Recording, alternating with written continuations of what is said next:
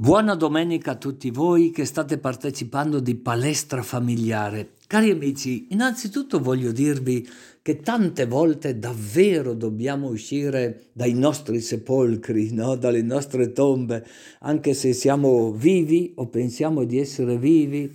Non so se eh, qualcuno di voi magari gli è sfuggito il Vangelo, quel commento bellissimo proprio la resurrezione di Lazzaro, che apparentemente uno potrebbe dire che cosa ha a che fare con palestra familiare. E quanti morti viventi, no?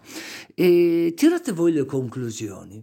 Certo, la proposta di Elide Siviero è un po' impegnativa, però facciamo di tutto. Allora si comprende che quando uno riesce a uscire dal proprio sepolcro per grazia del Signore, può vivere anche un'esperienza di volontariato e vi presento quella del signor Facchi. In questo momento mi sfugge il nome Facchi, è un'esperienza bellissima di volontariato che però ve la dirà lui. Alla fine io mi ero dimenticato di chiedergli di sua moglie e davvero sono alcune parole toccanti, toccanti almeno eh, quando l'ho ascoltato, giudicherete voi. Buona palestra familiare a tutti. Tutta la pericope è pervasa dal movimento. Gesù va a Betania, i giudei escono da Gerusalemme per raggiungere le due sorelle, Marta esce dal villaggio incontro a Gesù e così Maria. Anche Lazzaro infine esce dalla tomba e va incontro a Cristo.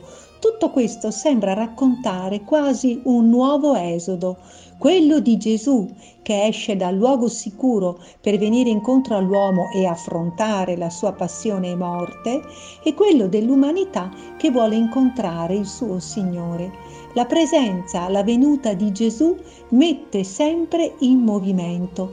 Nella logica di Dio non c'è posto per la staticità.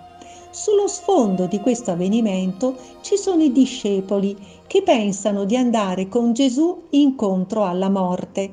Le parole di Tommaso che dicono andiamo anche noi a morire con lui fanno come da contrappunto al gesto vitale di Gesù.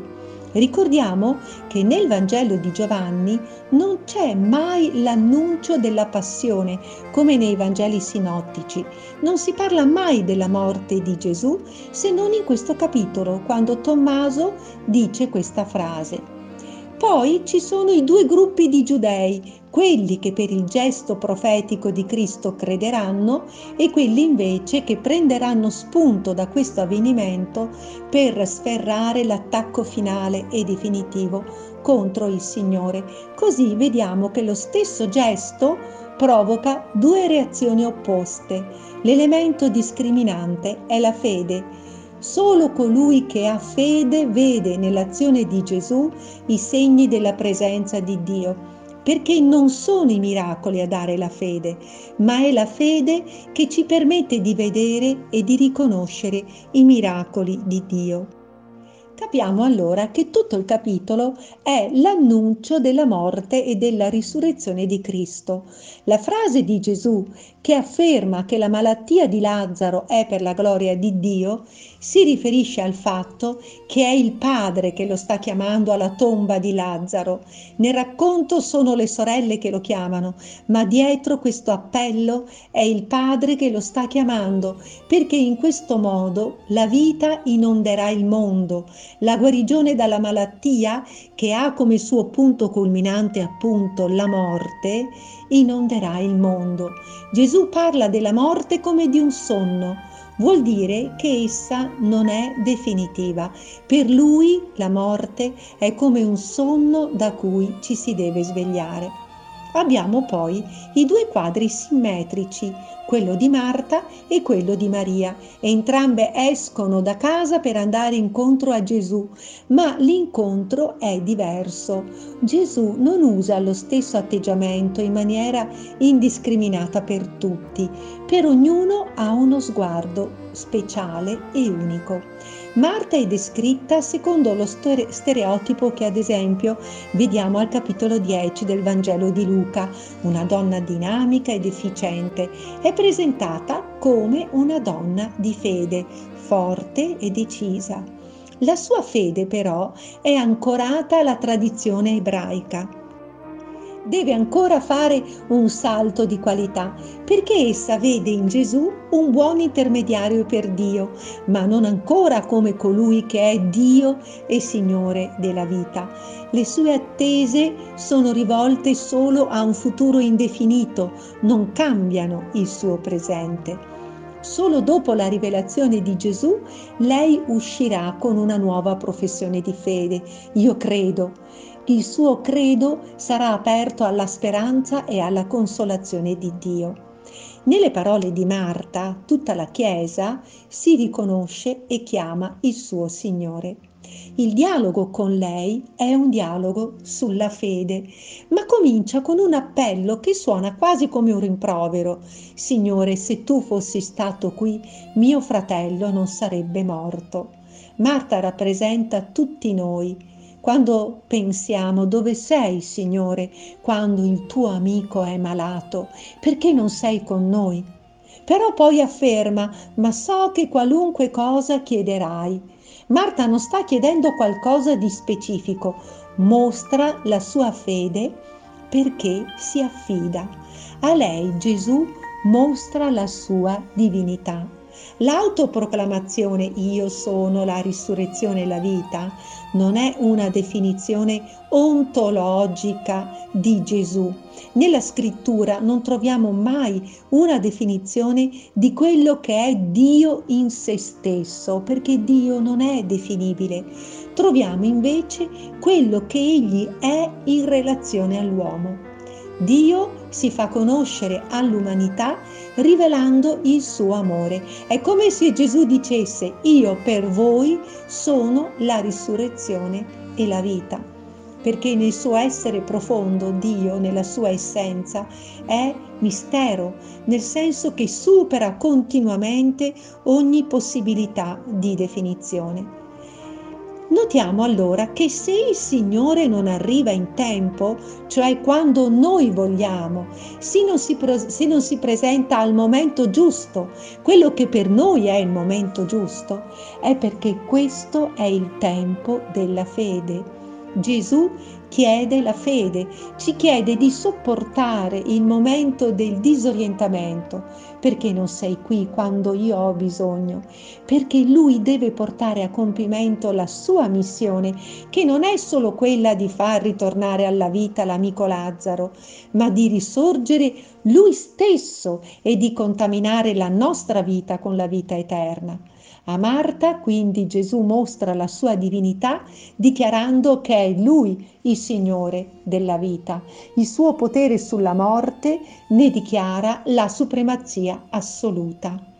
Quel chiunque vive e crede in me non morirà per sempre diventa la descrizione della vita da risorti dei cristiani.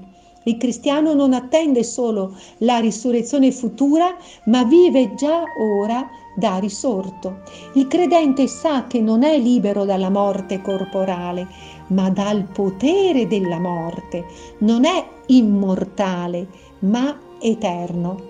Per questo potremmo affermare che la vera risurrezione narrata in questo brano non è quella di Lazzaro, che dovrà risubire il dolore della morte, ma quella delle due sorelle, cioè dei credenti, di coloro che sono chiamati a vivere in Cristo e per Cristo.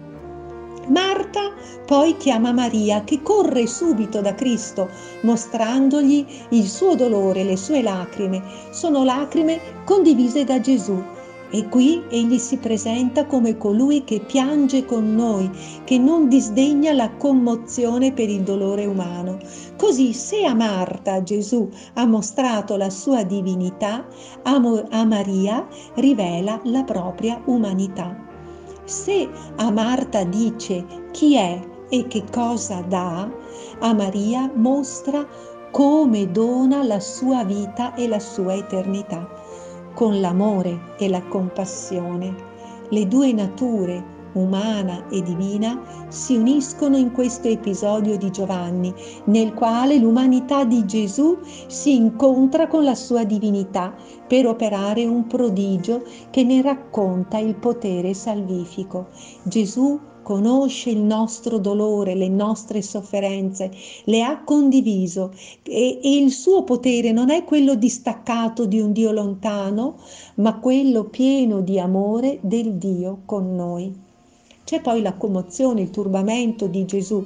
Questa morte dell'amico diventa per Cristo la profezia della sua passione, della sua morte. Le lacrime di Gesù richiamano quelle che troveremo nel Getsemani, nel racconto dei sinottici, il dolore dell'agonia. Qui nella tomba dell'amico, cioè nella tomba dell'umanità, ha inizio la passione di Gesù la restituzione alla vita di Lazzaro sarà poi la profezia della risurrezione di Cristo, con la quale la morte viene ingoiata dalla vita, la vita entra fin d'ora nell'eternità. Vi è poi la scena di Lazzaro che esce dal sepolcro. La preghiera di Gesù che precede e prepara l'evento ci stupisce perché non è una petizione, Gesù non sta chiedendo, ma è un ringraziamento. Gesù è grato al Padre che sempre lo ascolta. Come il figlio è sempre in ascolto del Padre, così il Padre è sempre unito al figlio. Gesù è certo che la sua volontà e quella del Padre coincidono. Alzando gli occhi, prende le distanze dalla terra e mostra la sua unità con il cielo, con il Padre celeste. Vi è poi il comando a Lazzaro, lo chiama per nome, come in tutte le vocazioni, e poi lo restituisce alla vita con due avverbi. In greco non c'è il verbo, c'è solo qui, fuori. Quindi Gesù sta dicendo dove deve andare, qui, da Gesù, e solo così potrà uscire dalla sua tomba, dalla sua morte, simbolo del peccato, fuori.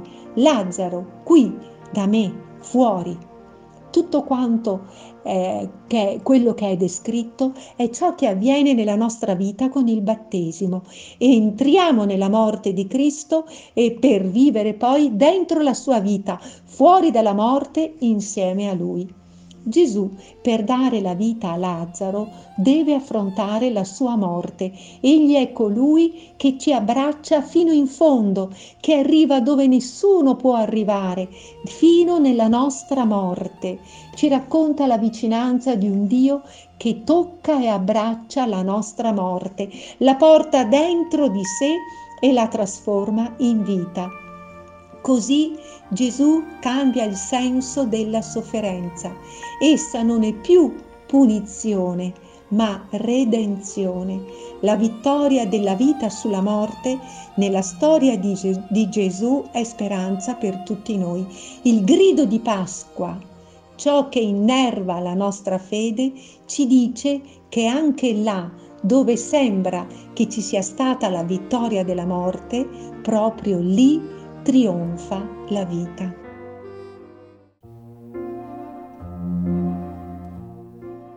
Cari amici, buonissima domenica a tutti voi che siete sintonizzati no, con la radio ECZ in blu, programma Palestra Familiare. Oggi abbiamo con noi un signore. Mi ha detto che ha due nomi, però ci spiegherà bene lui. Angiolino, Marco, il primo nome doveva essere Marco, poi è successo un fatto nella sua vita. Buona domenica Angiolino Marco. Grazie, grazie a tutti. E, eh, com'è la storia lì del tuo nome, che hai due nomi? Spiegaci un po'.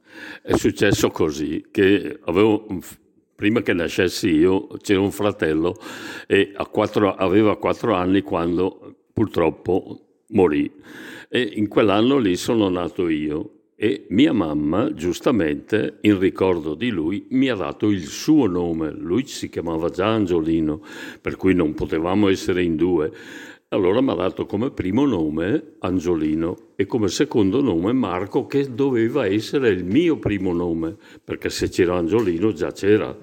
Per cui è successo un fatto del genere. Però attualmente come ti chiamano?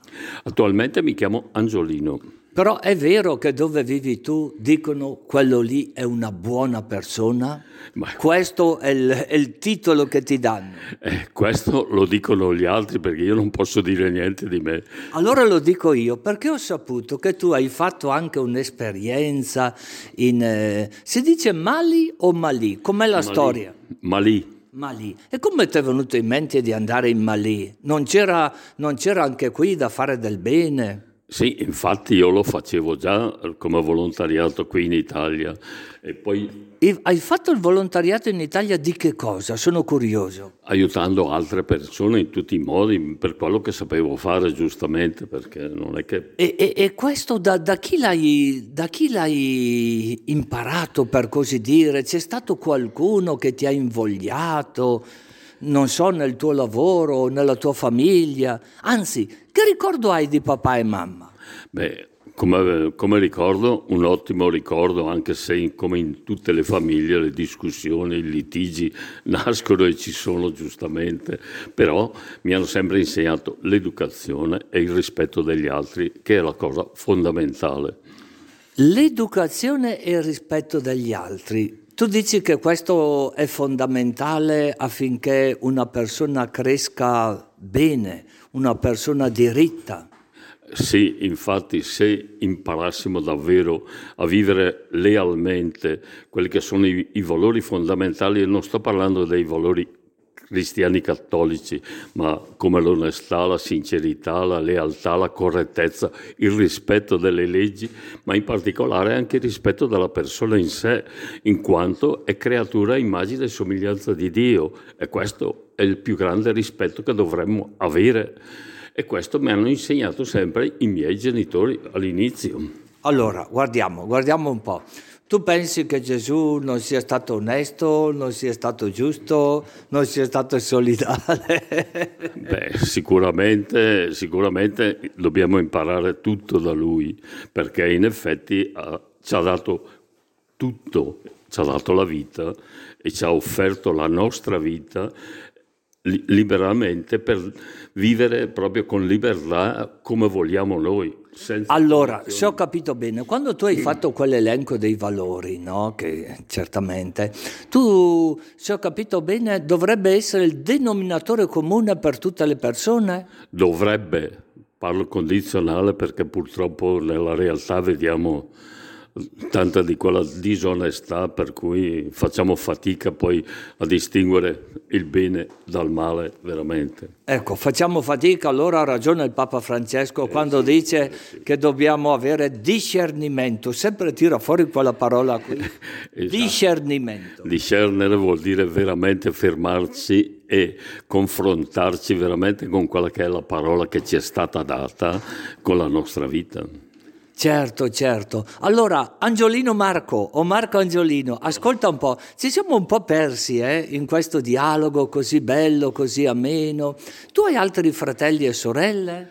Io ho ancora una sorella, di cui due sono già morte, la, la più vecchia eh, è morta e la più giovane. Siamo rimasti solo io e l'altra mia sorella. Ho capito. E con loro, e con loro quando eri piccolino, come ti trovavi? Hai un bel ricordo? Beh sì, diciamo che le discussioni un pochino più grandi l'ho avuto con l'ultima per, per la differenza forse di età che, e mi trovavo molto, molto meglio rispetto con quella più, più, vecchia di me che andavamo veramente più d'accordo come, con, con loro, per cui cioè, tu dici perché con, con, l'ultima era un po' come tua mamma? La sentivi più come una mamma più che come una sorella? No, era solo che cambiando un po' il discorso della società, lavorando un po' fuori, si cambia un pochino anche eh, le idee, il modo di pensare, per cui eh, è facile.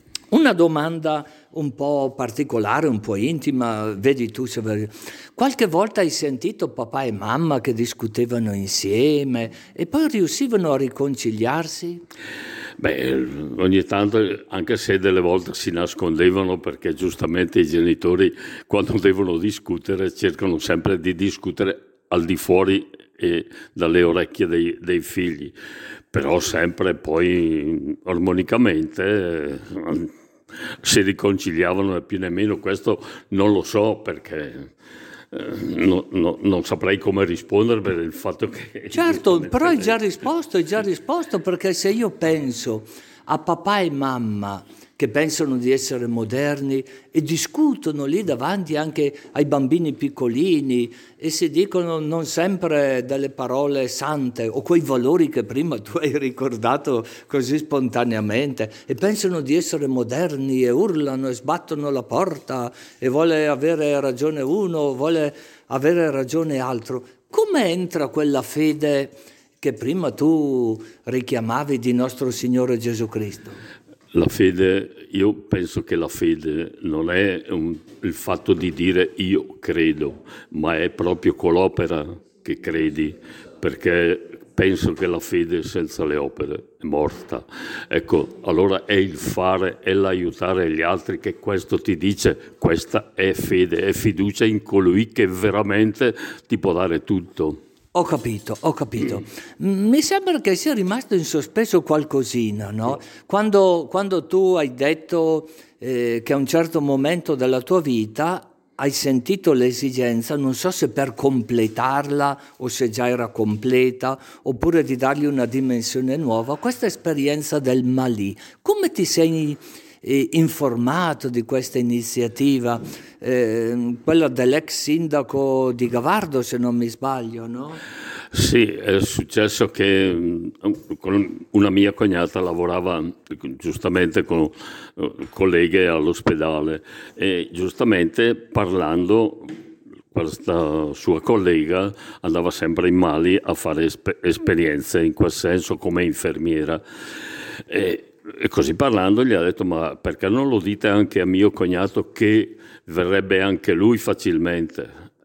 E di fatti quel giorno lì era lì a casa con lei e mi ha chiamato e giustamente poi ne abbiamo parlato e io gli ho detto, io vengo volentieri, naturalmente, però giustamente vorrei sapere un po' di più. Giusto, giusto. Lì si parla francese, no? In Mali. Sì, si parla francese. Noi, io non lo so sinceramente molto in francese, qualche parolina ogni tanto, però ci si capisce lo stesso. Anche... Quali sono le opere che avete fatto in Mali?